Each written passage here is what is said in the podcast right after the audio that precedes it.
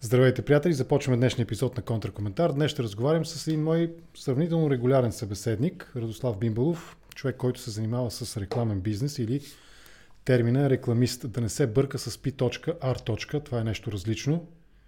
PR са обикновено хората, които се занимават с политтехнологии и така се отбелязват в тефтерчетата с телефоните, телефонния указател на главния прокурор и други подобни на него личности от българската действителност напоследък. С него ще си говорим по една тема за символите в политиката. Нашата българската политика. Със сигурност най-вероятно ще прескочим и върху а, Запада. Германия е подходящ пример. Вчера говорихме с моя събеседник малко по тази тема.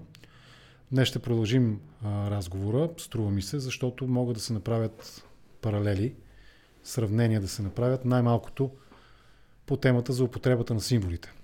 Един пример. Акцента в момента, а той не е само на от последните дни на 46-я парламент и целите 50 и само да погледна колко да си видя записките да не сбъркам, 50 и 3 мисля, че бяха дни, 53 дни, да, 53 дни, в които 26 заседания – 26 заседания имаше сегашния парламент, 46-я парламент, 26 заседания. Бяха внесени 81 законопроекта, това е статистика официално повестена от медиите. Общо в този парламент функционираха 28 комисии, от които 22 са постоянни и 6 временни. И сякаш цялата дейност на този, а и на предходния парламент, предишните няма да ги говорим, защото първо са вече достатъчно далеч в историята и второ доверието в а, институциите в България знаем и помним какво беше по време на предходните парламенти, критично ниско. Но да речем условно казано, че в смисъл на този разговор, който предстои, че последните два парламента бяха заредени, сякаш натоварени с огромни очаквания. Вместо това, ние видяхме символични действия – една поредица от изслушването на министри и главния прокурор през, както казах, огромния обем внесени законопроекти, от които на практика с успех се увенчава на този етап основно, може би единствено, изменението на закона, приемането, актуализацията на закона за бюджета. Ето това е, според мен, интересна тема за разговор. Какво става с днешната политика? България се намира, като част, разбира се, от глобалната общност на народите и държавите, се намира в криза. Економическа криза, в която живота сякаш не става по-добър за този отрязък от време, който ще обсъждаме. Цените се качват, водеща тема в момента в новините, ръста на цените и така нататък.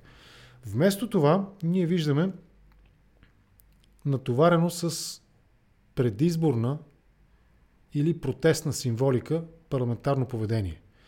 Един пример. Шулц, лидера на социал-демократите в Германия, ГСДП, който подава оставка през 2018 година, след като най-общо казано, заканата му да не се коалира с десните, с Меркел, не се осъществява и той подава оставка. Идеята е, че с неговото оттегляне от поста, който, която оставка е приета светкавично от неговата партия, ще се обличат преговорите с Меркел и с партиите, нейната и партиите, които я подкрепят. Това също е символно действие, което има за цел да подпомогне политическия разговор, конкретно в тази държава, в Германия, която също има символно значение в българската политика, най-малкото през подкрепата на водещите политически сили за един достатъчно дълъг период от време към българската водеща партия доскоро, партията на Борисов ГЕРБ. Символно е и друго. Символно е начинът по който преговарят там партиите и начинът по който у нас се говори за преговори. Когато форсираш влизането си в политиката през протести, през извънредни избори и така нататък, дали е възможно толкова бързо да се преориентираш и да водиш още едно символно твърдение на политиците, да водиш преговори изцяло пред камерите. Дали това е възможно изобщо като политическа технология? Това отваря въпроса и за това дали има и политическата култура като избиратели и като политици, които избирателите изпращат в законодателната власт, а оттам и в изпълнителната власт, да проведат качествено преговори помежду си и да комуникират резултатите от тези преговори с гражданите на държавата, с избирателите, с своите и с на опонентите си избирателите. Дали една такава заявка, макар и символна за прозрачност в политиката, за нов начин на правене на политика, за нова политическа система, дори ако щеш, не е форма на спирачка. Нещо, което на практика би могло да блокира, каквото и виждаме на практика втори парламент, политическия разговор. Дали е възможно българските политици да отиграят разговорите помежду си и да ги комуникират също нещо, за което обсъждахме, разговаряхме вчера с вчерашния ми събеседник, господин Харизанов, за разликата между популиста и комуникатора. Има ли изобщо разлика между популист и комуникатор? И нали, той ми зададе, ако си спомняте, контравъпрос. Чакай сега да те питам какво значи популист и какво значи комуникатор. Каква е разликата между двамата? Това горе-долу е разликата, не е разликата, а рамката, в която ще проведа днешния разговор с събеседника ми Радослав Бимбалов. Ето го, надявам се, че имаме нормална връзка. Да, здравей. Чуваме се, нали? Добър вечер. Благодаря да, че чувам. Ти да. чуваш ли ме? Отлично, да, нормална връзка имаме. Само ако искаш, можеш малко да се вкараш в кадра по-в центъра да си, за да не си прекалено в долния десен ъгъл и да се виждаме okay. почти равностойно. Да, ето така е идеално. Чуводните ми думи, вече имаме близо над 130 души ни гледат във Facebook и при мен поне показва повече от 30 в YouTube. Чуваните ми думи, искаш ли да допълниш нещо към начина по който си представям рамката на днешния разговор или да започнем с моите въпроси? Ами, По-скоро, да, слушайте. Първо, да, първо ще попитам дали си почистил добре контракоментара си след с нощния гост. Да, разбирам. Моят отговор е клиширан, може би. В крайна сметка това е материала както гражданския, така и политическия, така и граничния между гражданите и политиците, с който разполагаме. И в този смисъл, както примерно за някой е допустимо да се говори, че може да дойде промяна от Манолова, от БСП, от Радев, ГЕРБ и ДПС, тях ги изключваме, за тях знаем. Нали? Те са проносираното зло. Те са нали, без съмнение злото. Така и за мен е необходимо да се разговаря с хора, които в политически план не одобряваме. Няма как. Те са част от тези. Аз, аз само се, аз само да. се пошегувах, не знам защо влизаш в uh, фаза. Мине, как да отговоря, да, как да отговоря шеговито? Да. Ми, да речем, че нямам проблеми с това да разговарям с хора, които не харесвам или с хора, чиято политическа позиция не харесвам, по една проста причина – да. Ние не можем да ги, вероятно 44-та би било възможно да ги заличим тотално от политическия пейзаж, но през 2021 по-скоро, по-скоро ако говорим за изчегъртване или заличаване, то трябва да стане с малко по-различни средства от тези, които помним от историята нали, през 44-та. Това е моя полуклиширан, да. полу, полусериозен отговор. не ми харесва, не ми, не ми харесва да. позицията на Харизанов, но той е част от пейзажа. Да. Има го. И Борисов ами, той е го има. Част, той е част от, да, той е част от символите, между другото. Той е а, категоричен символ на, на това, което се опитваме да, да загърбим по някакъв начин. Нали, на, на псевдо а, професионализма, на псевдоекспертизата. А, но защо да говорим за него? Днес, между другото, е доста важен ден за, за символиката. Днес е кръстовден. Да. А, и това може би е един от най-сериозните символи е кръста. Символ на саможертвата, символ на страданието, символ на вярата в добрия изход, символ на много неща, наистина. А, така че предполагам, че не случайно си побрал тази тема точно днес. Може би дори не си търсил тази връзка, но тя се получава. За съжаление, точно днес а, не се чувстваме сякаш толкова свързани с вярата си, не толкова в Бог, колкото вярата в добрите символи. И това не е случайно, защото получаваме доста ужасяващи примери. И това, което виждаме в политическата среда и в парламента в частност, по-скоро е далеч от как да кажа, иносказателността на символиката, ни виждаме едни брутално ясни послания. За съжаление ги разчитаме правилно. Част от тях са ние ще сме тук каквото и да направите, ние ще бъдем а, проблем за вас каквото и да, да, да направите на следващите избори. Ние можем да диктуваме а, хода на, на, на парламента и съответно държавата. Говоря за поведението на да. половината от, от парламентаристите, от, от депутатите, които чрез а, напускане и влизане и излизане, това е една друга така много интересна символика. Символно поведение, да. Живот. Да, влизане и излизане от парламентарната зала абсолютно диктуват а, процесите и по този начин или блокират, или а, в задвижват хода на, на парламента в така, угодно за тях посока. И за съжаление това, което ни чака, са едни избори, в които сме предопределени да избереме още веднъж същото. И тази промяна, която търсим и казваш символа на, на промяната, съвсем не е и умрука на Радев, този символ на промяната. Това пък е един друг символ, който беше преекспониран и продължава да бъде преекспониран. Между другото, не че го защитавам Радев, далече съм от това, но, но съвсем не е символа на промяната неговия юмрук. Та, тези избори, които предстоят, за съжаление ще възпроизведат същата ялова а, политическа среда. Я да останем още малко. Лошите очаквания, сигурно имаме добри. Да, да останем още малко на християнството, Кръстов, Кръстов ден. Оттам през 300 и коя беше година, когато света Елена, дано да не бъркам името, открива кръстовете, те как разбират нали, кой е Христовия кръст, доближават го, там има една траурна процесия, доближават трите кръста до а, тялото нали, на покойника и когато доближават кръста на, на Христос, нали, той възкръсва. Поне това е историята, която аз знам, нали, библейската. Но религията също е символна в политиката и в нормалните общества, в които имаме функциониращи и живи политически идеологии, тя е съществена част от разговора.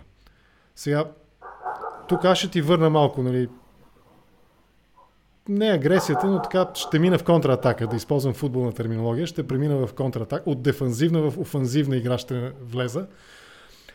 Религията, нали, един модерно мислиш човек като теб, съвременен, прогресивен, не в политическия смисъл на думата, нали, човек, който се занимава с разбира нали, от това как, как да продава продукти.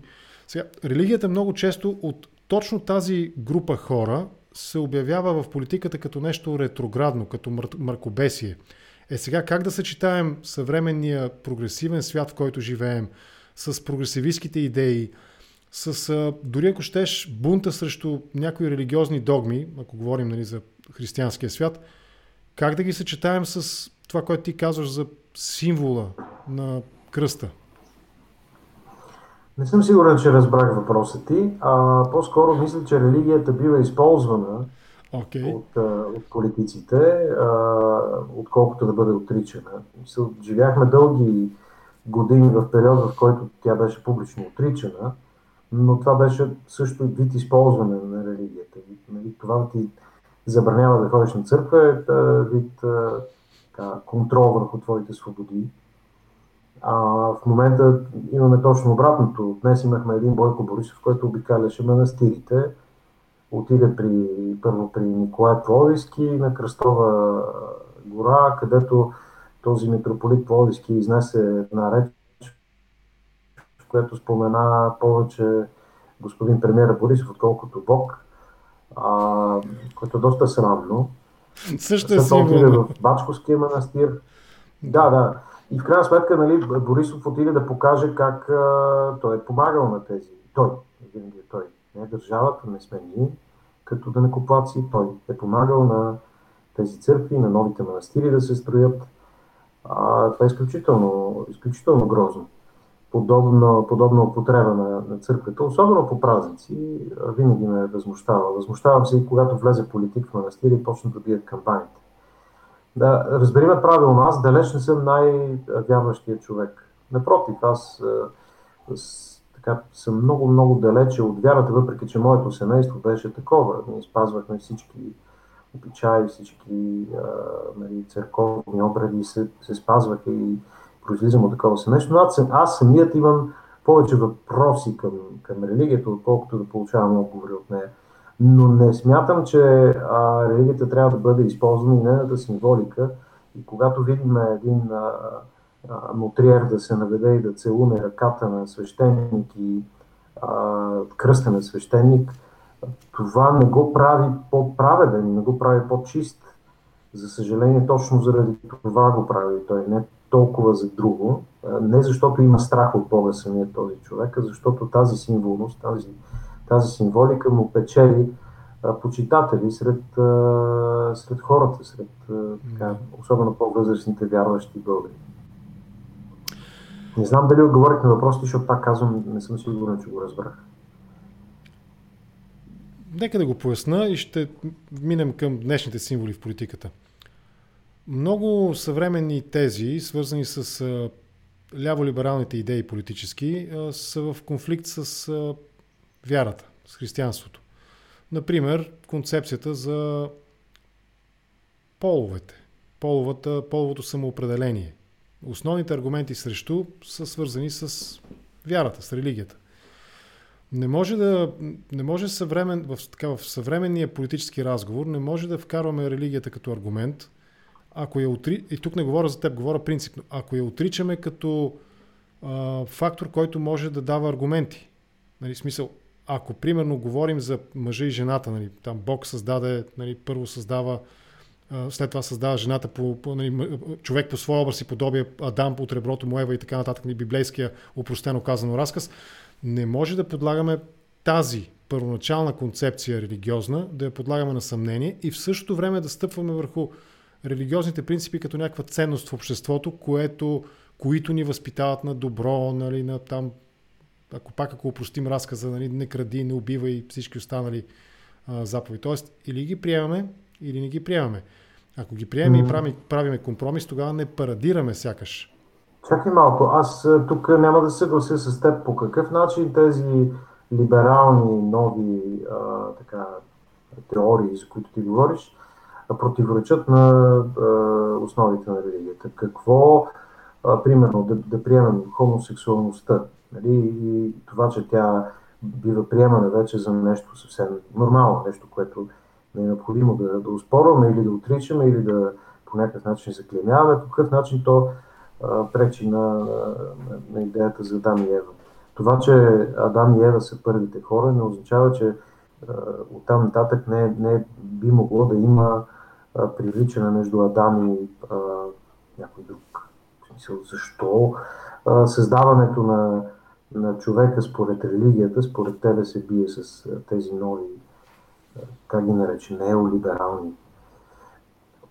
Ляво-либерални по-скоро. Ляво-либерални, да. Ако правилно съм те разбрал. Да. Неолибералните аз ги свързвам по-скоро с економическите концепции а, okay, в политиката. Добре, виж, понеже наистина идеята ми беше... Не виждам, не, да... не виждам този сблъсък. Наистина, не, наистина не го виждам. И аз не виждам и затова струва ми се, че можем да така временно да затворим тази страница от разговора. Сигурно да. ще се върнем пак към нея. Сега за символите. А... Отново имам усещането, че тези два парламента предлагаха основно хляб и зрелища на хората, също символен израз или как да го кажа, да, метафоричен, но и в известен смисъл има символика в него. Вместо наистина да се вземат с сериозните проблеми. Аз не мога да разбера, например, логиката по която всички разбрахме преди близо месец. За последно се уверихме в това, че този парламент няма да изкара дълъг мандат, не цяла, дълъг мандат няма да има.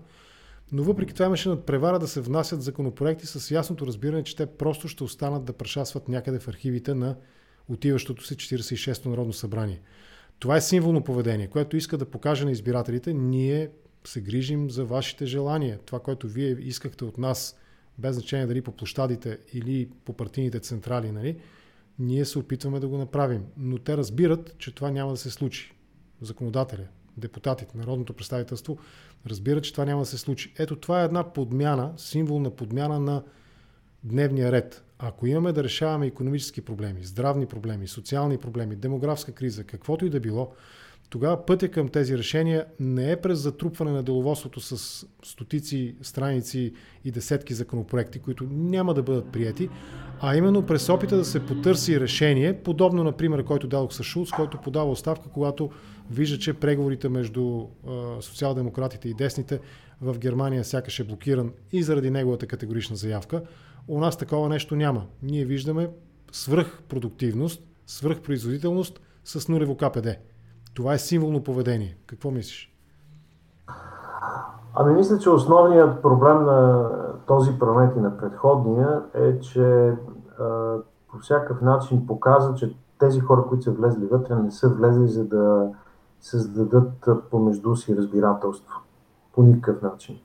И не говоря само за заявката, която беше очаквана и до някъде а, логична, заявката на едните, че категорично няма да говорят с другите. Нали? Партиите, така наречените партии на статуквото, срещу партиите, така наречените партии на промяната. Вече трябва да слагаме и така наречените пред това, което е, е също доста, доста смешно, за съжаление. Та, та от самото начало беше ясно, че между тях няма да има диалог.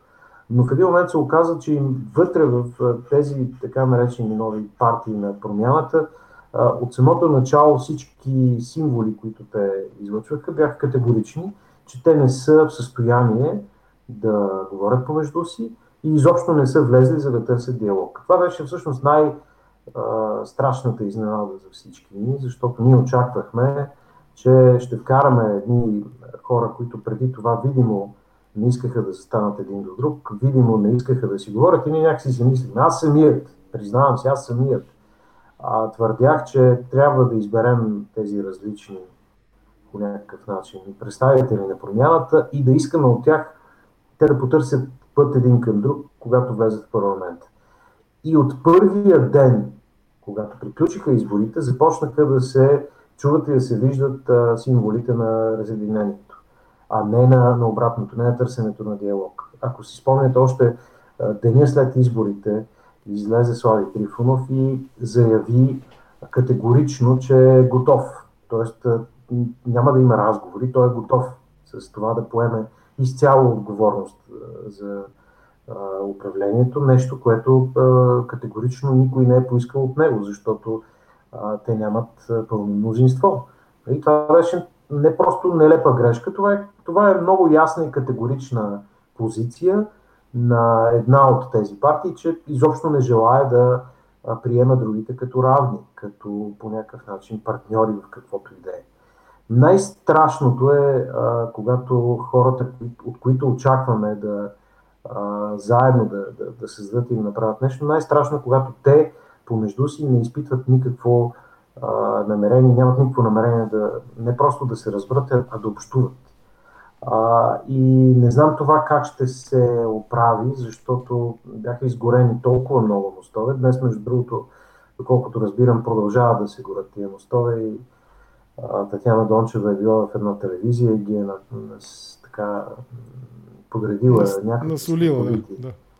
Пресолила е манджата, според мен, защото освен, че а, Слави пак е писал във Фейсбук, ако не се лъжа, преди малко и нейните хора са погнали, а, и Арман Бадикян, и Мария Капон, и тук вече става дума за наистина а, доста, доста грозна проява. А, и така, малко се, да. По... А, аз, да, за съжаление нямах време да изгледам Дончева. Ще аз ще наваксам, още, да. ще наваксам за утре и с статуса на Трифонов ще наваксам. Но това отново е а, иллюстрация на това, което обсъждаме когато от, на практика от март месец, или да, от, от март месец, когато започна предизборната кампания за предходния парламент, до сега ние виждаме опита партиите и техните лидери да се държат по начин, който е символичен за тях.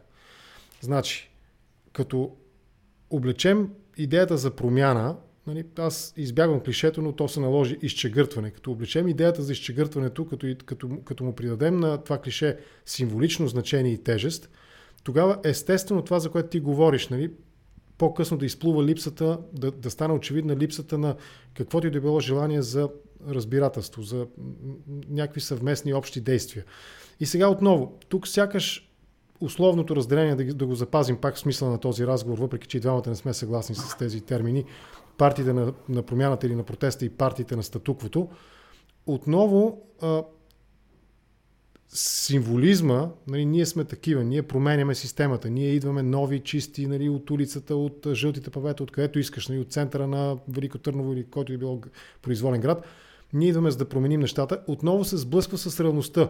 Това, което трябва да се прави, то остава на заден план, защото преди това сме натоварили, нали, раницата си сме си я напълнили с едни неизпълними послания, макар и символични за нас, които са ни облекли в един продаваем за избирателите образ – и няма как толкова лесно да се отърсиш от нея, защото се оказва изведнъж, че 56 или 53 работни дни и 20 и няколко сесии на парламента не стигат и ти тогава си принуден да правиш други неща и търсиш други символи.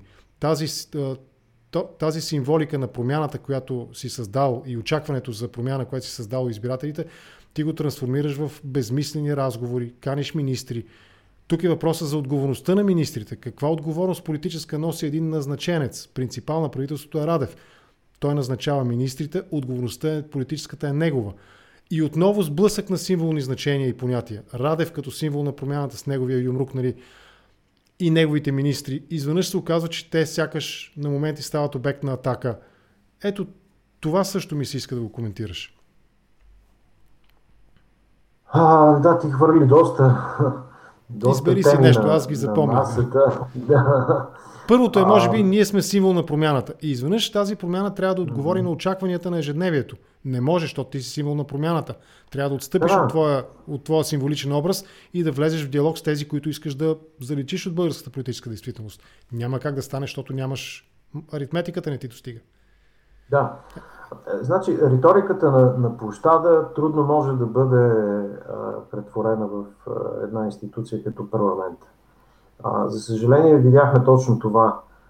Има множество политици, особено от тези, от които зависеше нещо в този парламент, които се опитваха да а, говорят по начина, по който говореха или от екрана на собствената си телевизия, така с някакъв гняв или в някакъв протест, или пък някои от другите, които са били по площадите. За съжаление, политиката е нещо съвсем друго. Политиката е поле на компромиси, на деликатност, на дипломация, на изслушване. Политиката е диалог преди всичко. А това е основното нещо, което някакси не разбраха нашите нови политици те не са влезли в парламента, за да променят понятието политика. Това е невъзможно. Няма как да се случи. Това, когато влизаш в една игра и ти да променяш правилата, играйки тази игра. Ако искаш да промениш правилата на тази игра, трябва да я пренапишеш. Само, че това не е възможно да се случи след като започнеш да я играеш. Нали, трябва да стане преди това. А, така че много погрешно е това схващане, че ние това излезе много така ясно от а, а, новите политици в има такъв народ.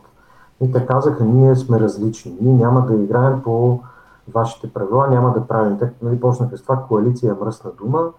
Не знам откъде дойде това и кога го решиха. Коалиция в никакъв случай не може да е мръсна дума. Това, че в България понякога коалициите се, се водели до а, грозни неща, не е проблем на понятието коалиция. Да. А, но да се върна на това, да, политиката е диалог. А, диалог между понякога м, хора, които не се харесват, диалог между хора, които категорично имат различни а, становища по една тема, различни стратегии. Политиката е търсене на, на среда, на, на, на, по някакъв начин на баланс. Не е възможно да се случва политика, когато си решил да дърпаш а, чершафа само към себе си, за да не ти, да не ти духа на, да не, да не казвам на кое. Вече е достатъчно на краката, на краката, на краката, да, да, кажем на краката, да. да. да. Защото в един момент се заголва нещо друго, нали? А, не съм, не съм на мнение, че а, трябва да се променя рязко политическата а, концепция на управление в България. Не съм на мнение, че парламентаризма е изчерпал своите възможности в България и че едва ли не сме готови за някакъв друг вид управление. Било то президентска република или каквото и да е друго, което... О, не, не ме разбира и погрешно. Аз съм също, да. аз съм също категоричен не поддръжник на тази, не противник, но не поддръжник на тази идея. Да, Смятам, да. че имаме още много демократичен хляб да изядем, нали, с много сол, как беше онзи английски израз, uh, blood, sweat and tears, нали, с много сол, да, с много сълзи, да. пот и кръв, нали, хляб да, демократичен, да. да, за да стигнем до нивото на френската или американската демокрации. Но, но, Друг... но това, което вече е неизбежно и което го виждаме и което ще се случва, не просто да. в следващите избори, от тук нататък, че а, ще има, т.е. няма да има еднолични лидери, еднолични собственици на властта. Наистина, това, това може би няма да се случва. Това е промяната, която се случи. Ако не се е случила друга промяна, това е първата промяна, която се случи. От тук нататък ще трябва да се създават коалиции, ще трябва да ни управляват хора, които а, търсят баланс помежду си, които са в непрекъснат диалог и този диалог не винаги ще е лесен, но той трябва да се случва. Лидерството. Това ми харесва. Отново ще се върна на пример, който дадох за Германия и Шулц, нали, който подава оставка, след като разбира, че а, неговата личност, неговата политическа персона е, блокира сякаш точно този път към търсене на някаква коалиция в името на това да се управлява най-мощната економика в Европа и една от економическите сили в световен мащаб. У нас това лидерство сякаш го няма. В смисъл, дай ми някакъв положителен пример за лидер, който наистина се държи по този начин държавнически, който е готов на саможертва в името на нещо да бъде прието, което ще бъде наистина от другата част на политическата символика, свързана с решенията, които изваждат каручката от кълта, грубо казано, кой е този лидер, който е готов, примерно, да жертва дори своята политическа а, кариера с цел непопулярното решение да е вярната крачка обаче, да е, вярната, да, да е стъпка в вярната посока? Малко идеализираш образа на лидера, което не, не съм сигурен, че е правилно. А, лидера не смятам, че трябва да бъде а, някакъв своего рода нов Левски, който да спаси България чрез революционни действия и жертвоготовност. Не мисля, че, че това е необходимо. Лидера трябва да е човек, който първо а, умее да слуша а, и не само себе си да слуша. Проблема ни е, че нашите лидери политически, в голямата си част тези водещи политически лидери, първо слушат предимно себе си, опияняват се от гласа си и чак след това са склонни първо да чуят тези, които а, говорят благи думи за тях и след това чак да чуят каквото и да е друго. Но аз мятам, че м- нямат избор тези лидери и те, а, те отиват в миналото, защото това са, това са представители на, на една монологична среда, а, която вече не съществува. А, ние сме в съвсем, съвсем друга ситуация, в която ще ни управляват хора, които ще търсят помежду си пресечните точки. Ма, дали ги търсят? Това ти казвам. А, това е въпросът ми. Не казвам, но това е въпросът ми. Защото да. втората част от въпроса, дългия, който ти зададох, беше свързан именно с пак символни процедури в парламента. За нищо друго не може да се намери такава воля парламентарна, с изключение на това да изслушваш едни министри, които в крайна сметка са абсолютно временно там 2-3 месеца на този пост и нищо повече от това изслушване на министри, фактически КПД-то му по отношение на необходимите мерки в държавата в момента е близо до нулата, ако не и под нулата. Аз това мисля, също е... това изслушване, да, да слушам, това изслушване на министри, освен че си е редовна практика парламентарна и то трябва да съществува, то между другото беше изключително зарязано по време на предното управление. Нали, по, по много брутален начин беше да. прескочена тази форма на контрол. И мисля, че това, че сега се изслушваха служебните министри, беше първо да се върне тази задължителна практика на парламентаризма. И второ, беше важно това, което говорят служебните министри, да бъде чуто от тази трибуна и съответно по националните медии, защото те изваждах информация, която дълго време е била прикривана, информация за различни престъпни схеми, за нарушения, за разкрития. Всичко това заглушавано толкова дълго време пропагандата, трябваше да бъде чуто. Така че аз не съм противник. Да, губи се много време и на парламента, и на самите министри, но мисля, че това беше полезно. По-скоро тези комисии, които специално в този втория парламент се създадоха, за мен бяха ялови, особено тази, в която Гешев се яви два пъти и ги направи за смях, за съжаление. И то не защото той е велик, а просто защото те не бяха подготвени за него. Но това е вече, но това е вече съвсем, съвсем друга, много тъжна тема за, за българската политическа среда. Аз по някакъв начин се опитвам да приравна в българския разговор, нашия с теб разговор за българската политическа действителност, се опитвам да приравна сякаш символите с обикновения политически популизъм. И ще ти дам един пример, вероятно е общ приятел наш. Аз и него ще го попитам, защото имаме оговорка с него ни да ми гостува. Служебните автомобили. Иво Мирчев показва снимка, пуска снимка нали, на две депутатки от Демократична България, които сменят гумата на своя автомобил. Сега, много се извинявам, но един работодател, примерно, ако изпрати своя служител някъде и по пътя служебният автомобил се щупи, примерно, и не дай си Боже, този служител претърпи някакво ПТП и има някакви травми, може да са дори несъвместими с живота, работодателят ще носи отговорност. В този смисъл, това не е ли една идея преекспониране, отново търсене на символно послание? Ние, ето, ние слизаме от служебните автомобили, връщаме се при хората, извън нелепата страна на нещата, че една жена не е длъжна да може да си смени гумата на автомобила, нали, ако закъса някъде по пъти. Обикновено джентълмена, първият джентълмен спира нали, край пътя и помага да смени гумата и така нататък. Това не е ли също част от тази това, това преекспониране на символите и придаването им на почти популистско значение и тежест? Ами, принципно да. Веднага казвам да, естествено, че, че е такова, но от друга страна ние имаме нужда от тази а, реципрочност на, на, на тези специални символи, защото винаги, т.е. свикнали сме последните години, а, нашите политически, а, лицата на, на политическата ни система да, да са по-скоро тези под а, дебела охрана, а, отглеждани в а, луксозни резиденции. Дебели стъкла, автомобилни, бронирани да, стъкла. Да, да, да.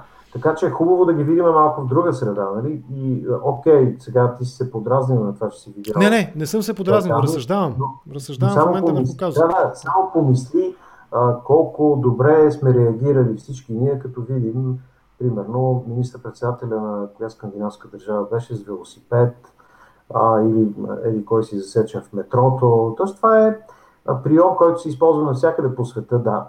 Популистски, естествено, да се покаже как тези хора всъщност са много а, близко до нас и са така близко до своята обикновеност. И аз смятам, че имаме нужда малко от, от подобни символи, от подобно връщане към тази действителност. Било и то преекспонирано, както беше случай с, с смяната на гумите. Било то и такова. Добре, да продължим нататък.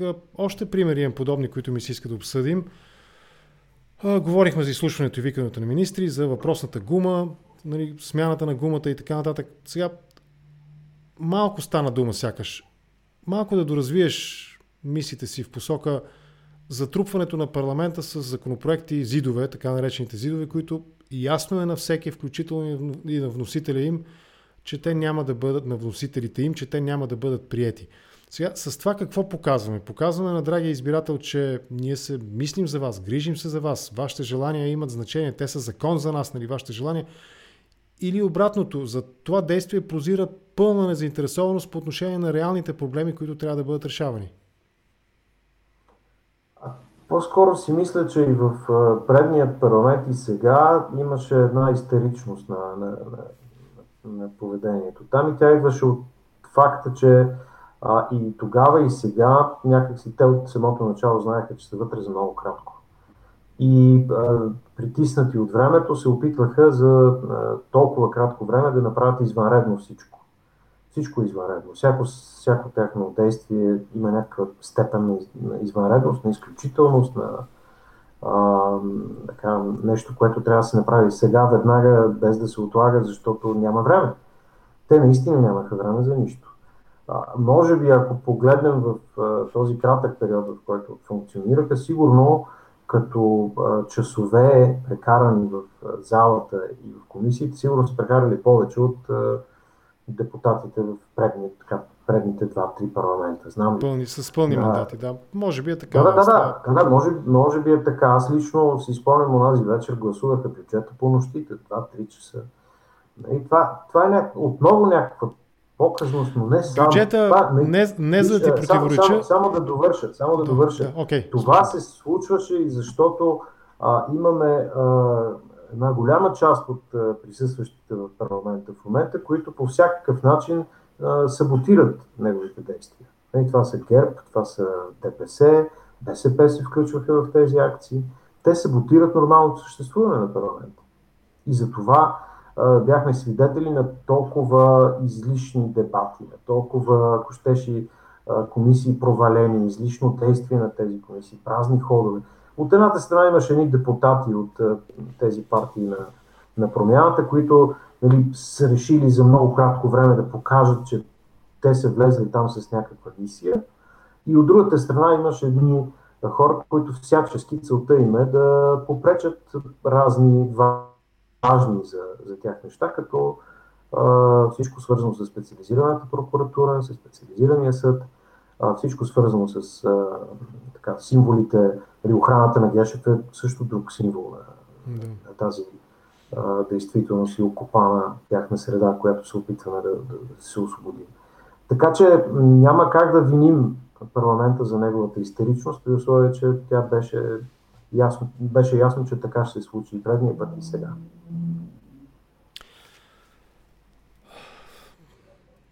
Добре, да, малко да стъпим извън България. Нали.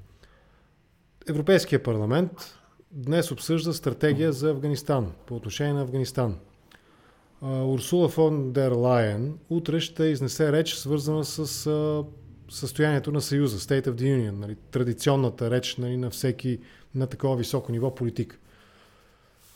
У нас тези теми ги няма. Нали, те отсъстват. Темата за Афганистан отново символно се използва в политическото говорене. Нали, снимаме се на границата, инспектираме стената, говорим за предстояща вълна от, нали, от беженци, която ще ни залее. Аз разговарям с експерти и с хора, които живеят там на място, на терен, на границата с Афганистан. Нали. Една от събеседничките ми, Руслан Трат, нали, с него разговарях онзи ден. Сякаш няма реална перспектива от някаква чудовищна, помитаща всичко по пътя си вълна от беженци, подобна на очакванията, които имаше и в известен смисъл, в известен смисъл и реалността покрай а, проблемите в Сирия. Отново България сякаш е извън важния външно-политически разговор и отново нашите политици тук нямат, аз не съм чул нищо смислено, различно от това да видя снимки на Радев край стената и на служебния пример и там кой беше още нали, по границата, като инспектираха.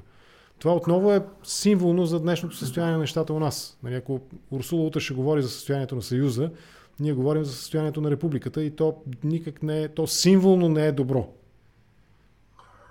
Аз мисля, че а, нещата са даже още по-гротескни. А, да.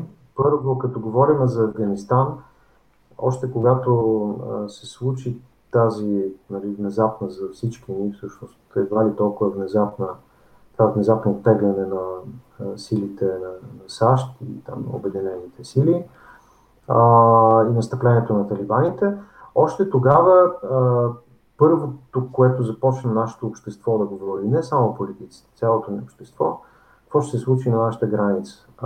Мен това ме втрещи. Дори нямаше проява на емпатия. Какво се случва с тия хора там? Тези жени, които голяма част от тях ще загинат наистина. Тези, които не загинат, ще бъдат поставени в унизителна ситуация, без право да работят, без право да учат. Трябва да бъдат покрити изцяло, напълно. Ще бъдат лишени от всякакви, от всякакви права.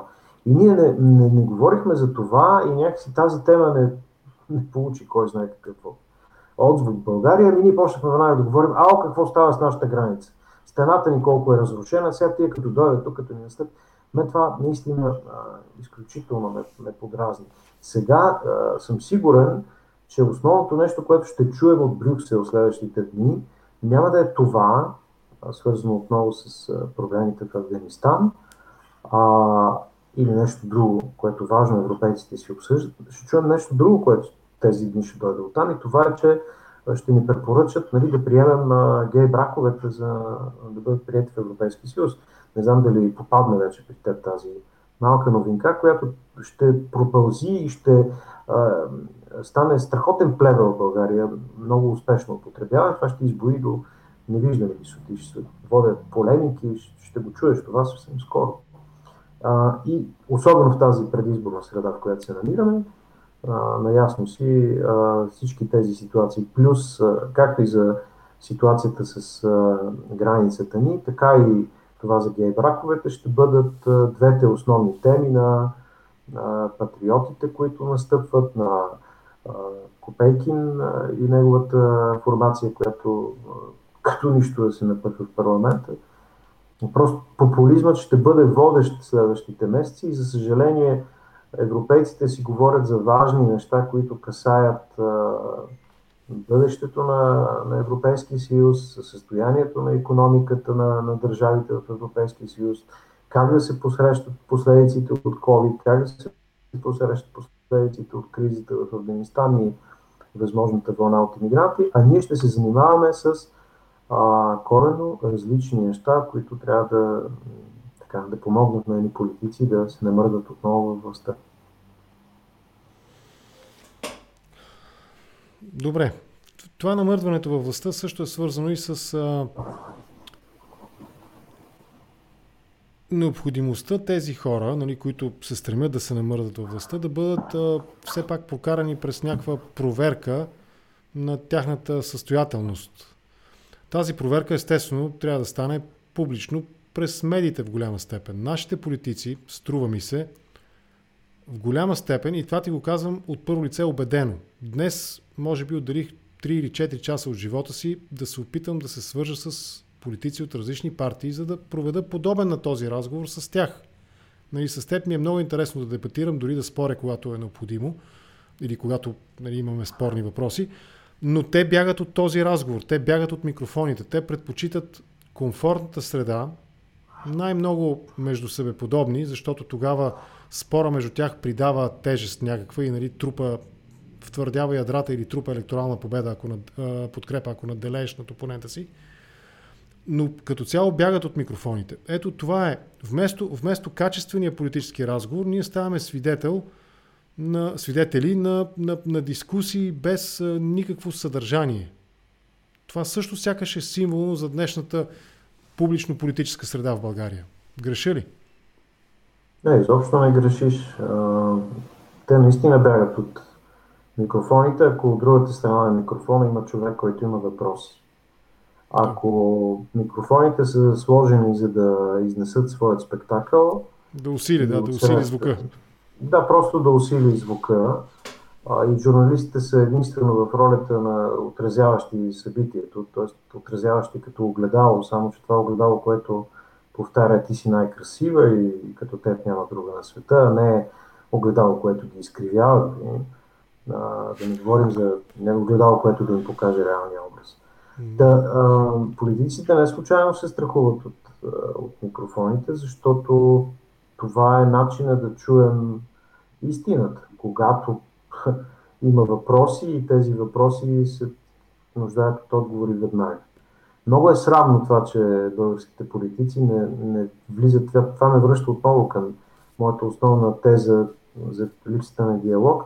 Няма диалог и с медиите, съответно и с хората. Виж как общуват с нас основните политици. Единият е пътува по, така с джипката, вече не е джипка, айде, и го снимат неговите PR и с а, телефоните, а другият седи а, на дивана си и пише фейсбук статуси. Това е ужасяващо. Нали, пак ще се върна на Германия.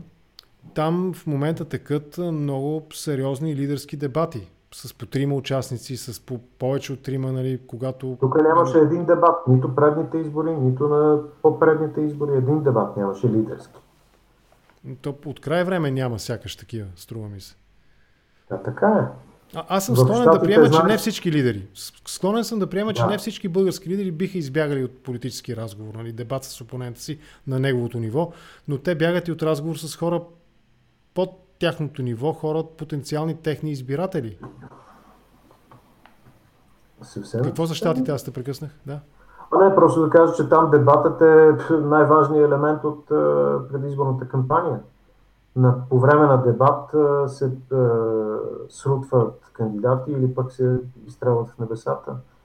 Това е повече от логично. Нашите политици са, са слаби личности, Асене. Това е истината.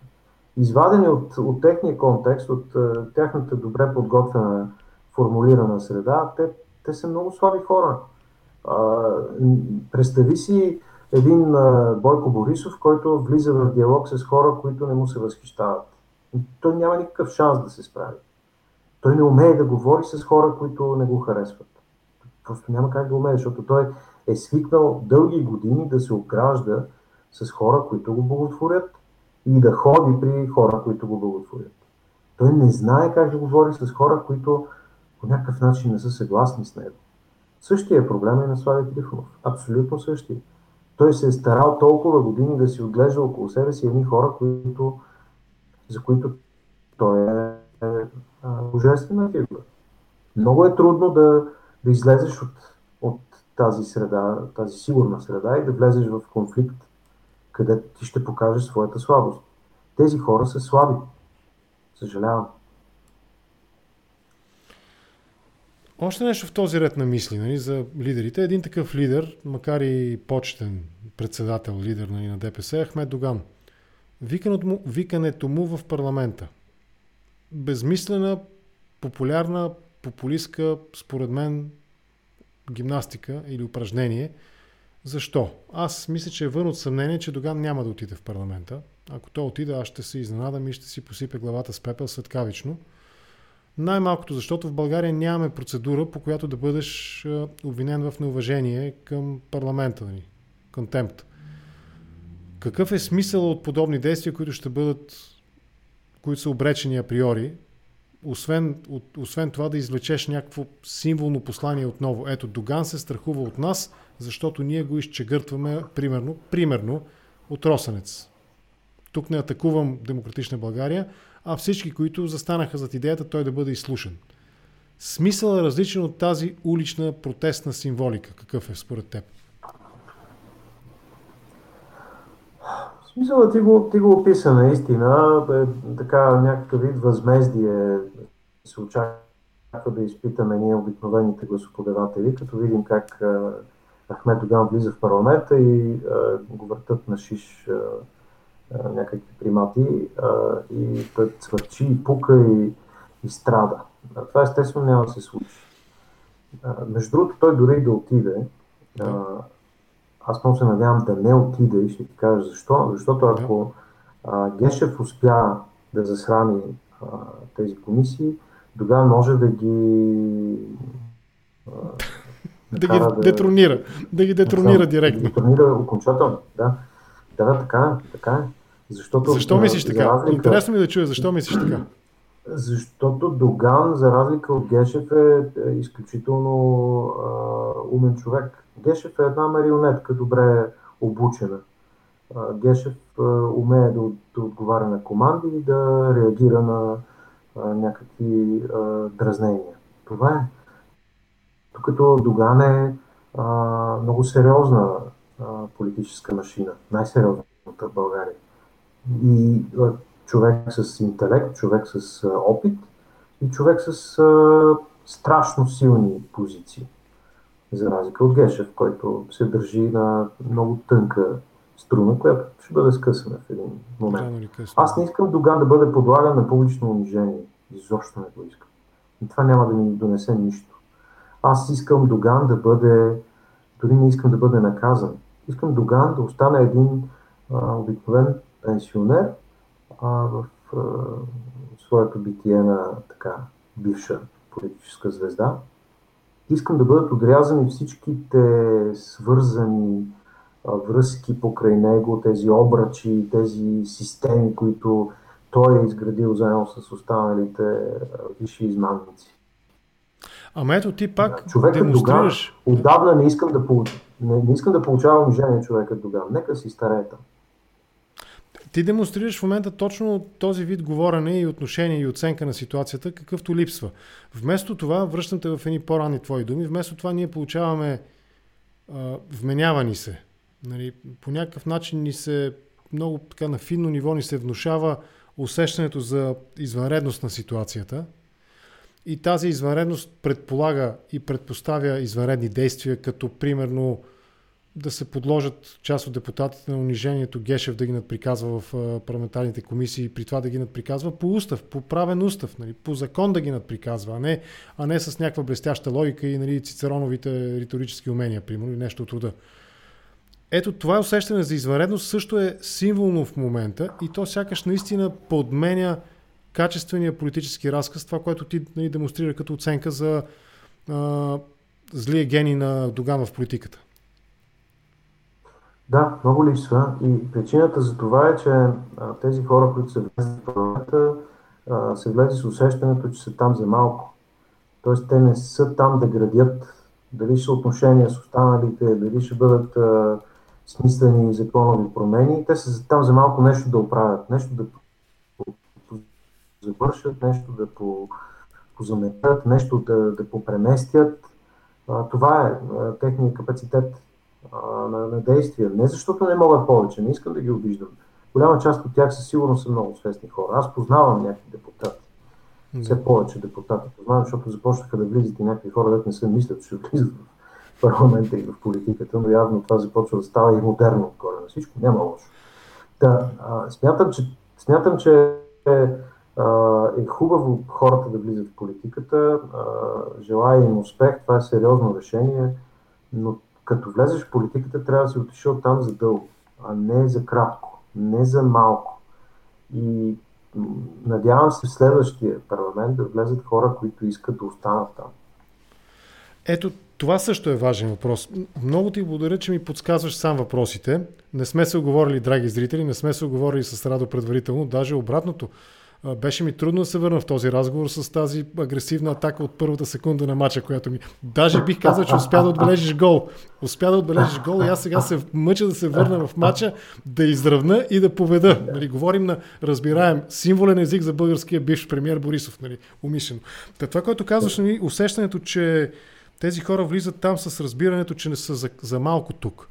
Лафа, нали, уличния лаф е не съм от тук и съм за малко. Еми, то върви в пакет. Значи, ако тези хора в парламента имат усещането, че са за малко тук, означава логически, според мен, че те не са от там и не са за там. И това не се ли кара с твоето разбиране, че е хубаво пък, нали, че влизат нови хора в политиката? Значи, ако те не са за там и са за малко, по-добре да си седат там, където си тъжат на мястото. Няма да давам да, конкретни примери, да. но има хора от бизнеса, от изкуството, да. от развлекателната индустрия, да. които са си добре на това място, на което са. Ти си си отлично на това място. Нали? Говорили сме с теб и за рекламите нали, на компаниите, да, с които работиш. Да. Те се запомнят. Кампанията Имаш право на България, да. отлична кампания. Сигурно ще се справиш добре в, нали, в парламента, но ще си за малко там и няма да си от тук. Точно така. Аз Слушам пак, да. това го казах. Когато, да. когато влезеш в парламента, трябва да влезеш с идеята, че отиваш там за дълго. Поне за 4 години. 4 години са доста време. А, за 4 години може да създадеш бизнес, за 4 години може да смениш изцяло професията си, може да вземеш ново образование. 4 години са ужасно много дълго време. Да. И когато влизаш в парламента, ти трябва да си наясно, аз 4 години се отдавам на това. Това е моят живот от тук нататък следващите 4 години. Не съм убеден, че а, голяма част от тези хора, които са влезли, особено а, така, хората, които създадоха най-големи проблеми в този парламент, и от ГЕРБ, и от има такъв народ. Не съм убеден, че те са влезли с идеята 4 години да стоят там. По-скоро влязоха с идеята да създадат някакъв вид брожение, да създадат хаос, за да може после а, да се върне на белия джип. Бойко и да оправи хаос, нали? така ни беше обещал. Да, не желая да вкарвам в парламента хора, които а, нямат мотивация да бъдат там. И да, прав си, а, аз самият а, нали, съм получавал такива изкушения. И а, съм заставал пред, пред дилемата си казвам, Боже Господи, какво, какво е моето място в политиката? Няма такова. Аз не се чувствам смислен, няма да се чувствам смислен от там. И затова и не, не съм направил никога каквито и да е постъпки в тази посока и не съм имал желание за това. Но познавам хора, които наистина са готови да, да работят в парламент, защото това си е яко бачкане. Нали, това не е просто да имаш някакви привилегии и да получаваш някаква що е прилична заплата, която между другото можеш да получиш и на по-приятни места от българския парламент. Не, това е наистина мисия. Ти, ти даваш себе си за едно общо благо и трябва по този начин политиците да гледат на себе си. Много ми се иска да вярвам, че а, ще намерим сили в а, следващите избори да така, отново да, да дадем шанс на едни хора да покажат, че са отишли да правят политика, а не ефтино шоу. И ето, това може би ще бъде естествения край на нашия разговор. Аз, приятели, извинявайте, слушам внимателно събеседника си и съм пропуснал някои въпроси. По-напористите от вас, ако искате, може да ги повторите, за да ги задам на, на Радослав Бимбалов, след като приключим официалната част на разговора. Новите избори. Още нещо символ, символно за българската политика, това е цикличността в очакванията и вярата, но за разлика от онази вяра, която обсъждахме в началото, тази е много по... тази е сляпа вяра. Вярата в поредния месия. Сега около господата Петков и Василев, двамата министри на финансите и на економиката, сякаш отново се заражда това символно очакване на поредния нов спасител. Как, това как ти би го коментирал според теб? Ще правят ли партия, няма ли да правят партия, от кого ще отнемат гласове, Радев краде ли от партиите на, от, от, от масата, членската маса на БСП, ходят ли емисари на Нина Петков и Василев по първичните партийни организации на БСП да крадат от там. Самите те сега десни ли са, леви ли са, консервативни ли са, либерални ли са, колко процента ще вземат. Тази символика, как я, как я, как я коментираш? Как я, как я мислиш ти тази работа? А, когато за първ път видях а, Кирил Петков, а, беше в една бизнес а, среща. И нали, първата ми реакция беше, боже, Джон Траволта ми е дошъл в офиса. А, наистина той има това, има това излъчване. Да. това излъчване, не, не само някаква лека. Остава и онзи танц, да го изиграе в офиса, нали, с... има, има това излъчване човека. Да. Да, но, но това, което много ми, ми допадна тогава в него е, а, че той е много ентусиазиран в това, което прави. Толкова заразно ентусиазиран, че а, дори се дразни на, на хората, които не го разбират и не са готови да скочат с него. А, разбира се, търсенето на Месия е да, наш голям проблем като гласоподаватели. Затова сме избирали толкова години Бойко, преди това царя, затова сега Слави получи толкова гласове. Се се вторачваш в някоя личност и искаш да той да дойде и да застане отпред и да реши всичко. А, Кирил Петков не е а, такъв. Кирил Петков не е месия, защото той сам по себе си не е толкова егоцентричен, толкова самовлюбен както са Борисов и Слави Трифонов. Но Кирил Петков за мен е символ на нещо, нещо важно. И по-скоро не толкова неговото име, но лично са това, което той излъчва като поведение, като начин на мислене, за мен е много важно и ми се иска да го търсиме не просто Кирил Петков, ами в всичките Кирил Петковци, които ще вкараме в следващия парламент. И това е а, промяната към а, нещо модерно. Търсенето на, на модерен изход и смелостта. А, ние имаме нужда от смели хора в политиката. И това съм го казвал много пъти. Нямаме нужда от стабилност. Дайте да не се залъгваме. Ние с тази стабилност сме на това дередже. Защото имаме стабилност, а, сме най-бедната държава в Европейския съюз защото имаме стабилност, нямаме външни инвеститори и защото имаме стабилност, а, сме толкова нещастни като нация. Ние имаме нужда от смелост, имаме нужда от смели решения, имаме нужда от а, модерен поглед върху начина по който се прави политика. Нали, политика, в която няма а, такива натрупани отношения. Аз няма да си говоря с онзи, защото съм а, заявил, че няма да си говоря с него преди години. Или аз а, отричам а, тези, защото те са с а, леви възгледи. Или пък аз а, смятам, че а, никога няма да се разбера с онзи, защото преди 10 години той е бил еди къде си. И така нататък. Това е, нали, това е в начина по който се води политика. Модерно отношение в начина по който се в който функционира държавата.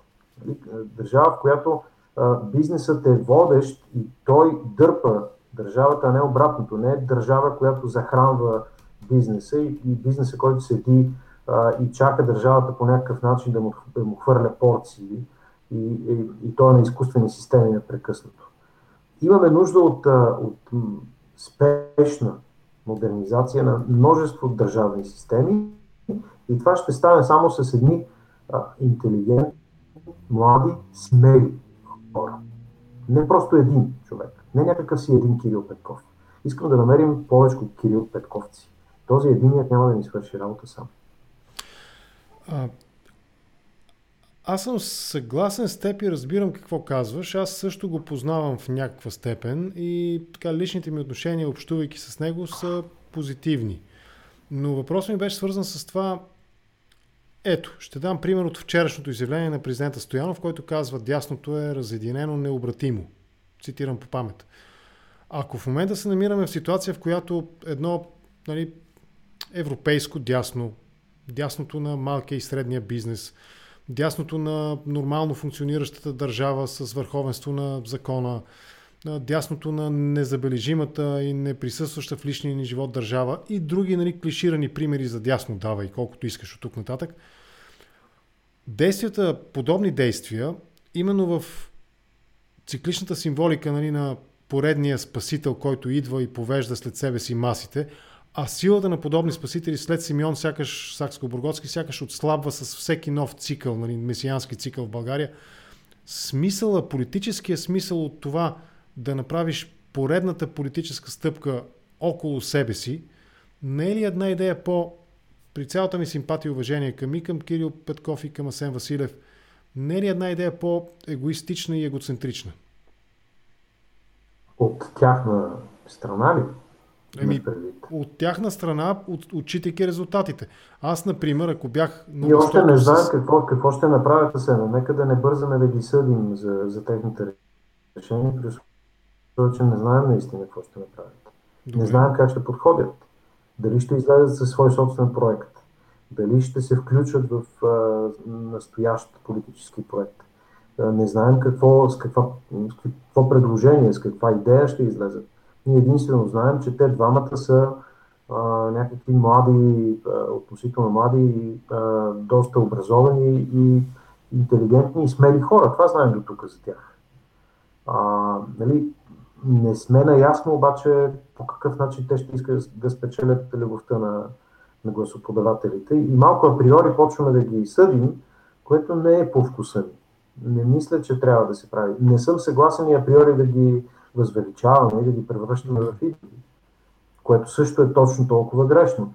Аз за това казах. Виждам в тях нали, това, което искам да видя в Да, България, това, което искам да видя в Изправи се каквото и да беше след това или както и да се разпаднат. Виждам това, каквото искам да видя в има такъв народ. Нали, въпреки малкото, малката ми надежда, че може да се променят. Но това искам да видя. Този, това модерно отношение към, към България. А, и то няма да дойде с една, нито с две личности. То ще дойде с, с различни хора от различни партийни формации, които седнат на една маса и говорят общо взето на един език и търсят различни подходи към общо взето едно и също нещо, което искаме всички. А то е България да излезе от 90-те години на миналия век. Е, това е простичко е според мен. Само разви това за изхода от 90-те години. От кое точно трябва да излезем на тези 90 години? Лихия, лихия 90 е в Русия им викат. Да. Не, ясно, всичко е общия отговор. Дай няколко ясни да. примера, които да станат ясни. Разбира се, модернизация на, на държавата а, модернизация на държавните системи. Това не е само дигитализация, това е отношението на държавата към частния сектор. Отдеве за това говорих, за това как а, да не, да, частния сектор не бива да бъде зависим от държавата. В момента е точно така. Основните, големите бизнеси в България зависят от това каква порция от държавата ще получат под формата на европейски фондове, субсидии или държавни големи поръчки. Държавата е най-големият инвеститор в държавата. Някаква нечовешка глупост, чутовна. Нали? Най-големият инвеститор, разбира се, са чужденците, т.е. българите навън, но това е отделна тема. Но, но не, е, не е логично а, по този начин да съществува, да съществува България. Другото от 90-те години е естествено а, корупцията и а, мутренската държава, мутренското отношение на институциите. Това, че а, институциите, особено тези, които са свързани с правораздаване или пък тези, които са свързани с а, а, данъчни а, финансови а, права, а, всичко това е създадено по-скоро да те репресира и да те, да те потиска и да те плаши. Добре. Разбирам. Економика, за която толкова години ревем, съществува е, е огромен проблем, а, но той съществува поради нали, причините, че държавата не е успяла да, да помогне на, на частни сектор да излезе от тази сива економика. Напротив, плашайки го, държайки го в ситуация на стрес, нали, малкият бизнес принудително стои в силата економика. Това са все неща от 90-те години. И чак тогава идва дигитализация и тия шумните неща, за които си говорим. Да не говоря за образователна система, за здравеопазване, всичко е в 90-те години. Сещам се за още нещо символно, но нека позволи ми да ти отнема още няколко минути. Радев, разпускането на парламента и символното неспазване на изборния кодекс, който казва 60 дена определя точно и ясно 60 дена преди датата на изборите. Сега, за да може утре евентуално да се извърши едно друго символно действие на парламента, а именно отделяне на бюрото за защита на свидетелите от прокуратурата и връщането му под шапката на правосъдното министерство, Радев не разпуска днес парламента, за да може изборите да са две в едно според изборния кодекс и 60-дневната 60 дистанция между двете дати разпускане и избори. Той ще го разпусне вероятно утре или в други ден, за да може парламента да се събере и да гласува отделянето и връщането на Бюрото за защита на свидетелите към Правосъдното министерство. Това е символно прекрачване на рамката на, на буквата на закона, пак в името на символното, символните действия, свързани с правосъдна реформа. Колкото и незначителна част от нея да е бюрото, къде точно се намира и кой е негов принципал, това как би го коментирал? Оправдана ли е такава символика, когато се борим срещу точно тази символика?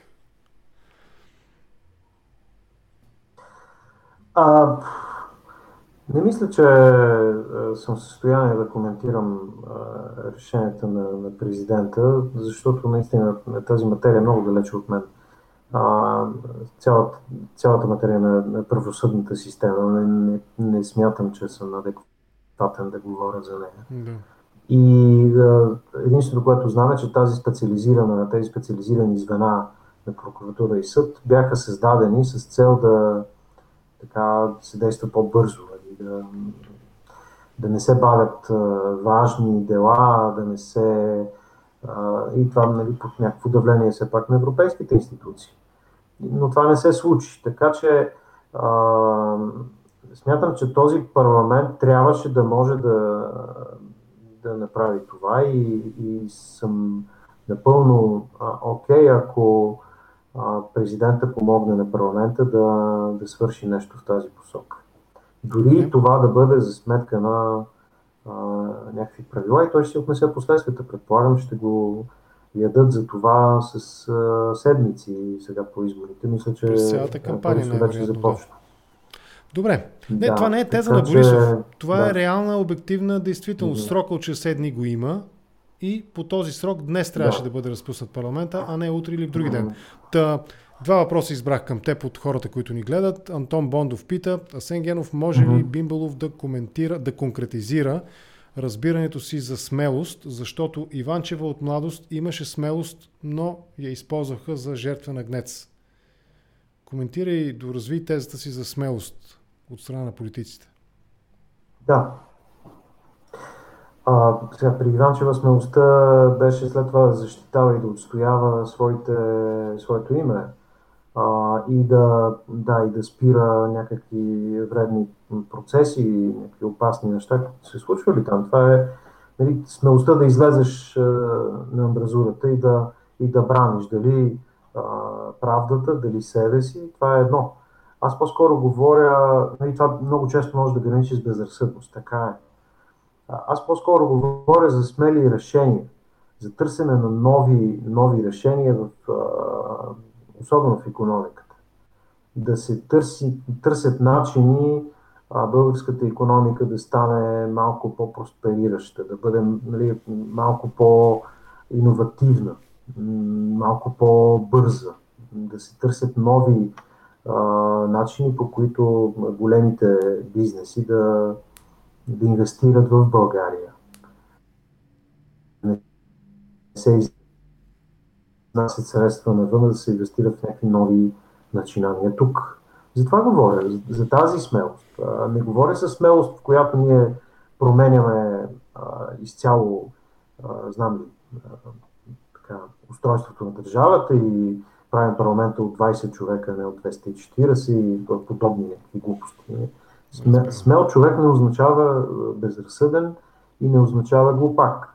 Означава човек, който търси различни решения. Това е като с ябълката. Когато една ябълка е отхапана от някой, който е бил по-бърз от нас, а, вместо да седим и да гледаме с погнуса и да се чудим как да опитаме ние, винаги трябва да въртнем ябълката и да опитаме от другата страна.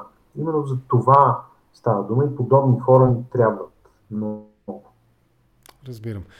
Един още въпрос ми направи впечатление. Той по-скоро е... Ми, сега ако кажа дребнав, сигурно ще обида автора му, но нищо не казвате за изчегъртването на кадърни хора като професор Балтов. Аз а, не мога да коментирам казуса по две причини. Първата е, че ми липсва достатъчно сериозна информация между криминалните обвинения и хвалепствията в добрия смисъл на думата какъв страхотен професионалист е Балтов. Спор нямам. Нали, не успорвам нито една от двете възможни тези, просто на мен ми липсва информация. И второ, още по-трудно ми е да коментирам професионалните му качества и умения, най-малкото защото аз притежавам единствено медицинските познания да пия обезболяващо, когато ме заболи главата и да се обадя на стоматолога си, когато ме заболи зъба. Имаше отговор, имаше коментар на този казус, Балтов и неговото уволнение. Не, не мога да коментирам уволнението на един лекар, това е далече от моята експертиза. А, и аз знам каквото знаем всички ние, каквото сме виждали. Виждали сме професор Балтов в джипката на Борисов и това е основната причина да не го харесваме. Мисля, че е малко повърхностно. А, със сигурност има обаче основания а, професор Балтов да бъде първо свален от поста а, директор на Пирогов и със сигурност има основания да бъде отстранен от, от работа. Не вярвам а, някои от тези, които са взели това решение, да познават професор Балтов като нас толкова повърхностно. Сигурно знаят повече и по-важни неща за неговата работа. Така че тяхното решение е тяхно решение. Да, аз също наистина нямам позиция. Ако е добър професионалист, е жалко, че го отстраняват. Ако е извършил нарушение, е нормално да бъде отстранен. Но каква е истината, не се наемам да коментирам и да отсъдя, не е моя работа. Добре, да приключим тук. Един час и 10 минути разговаряме с теб.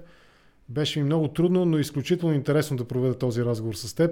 Бях свалил гарда, не очаквах така. Трудно. Защо?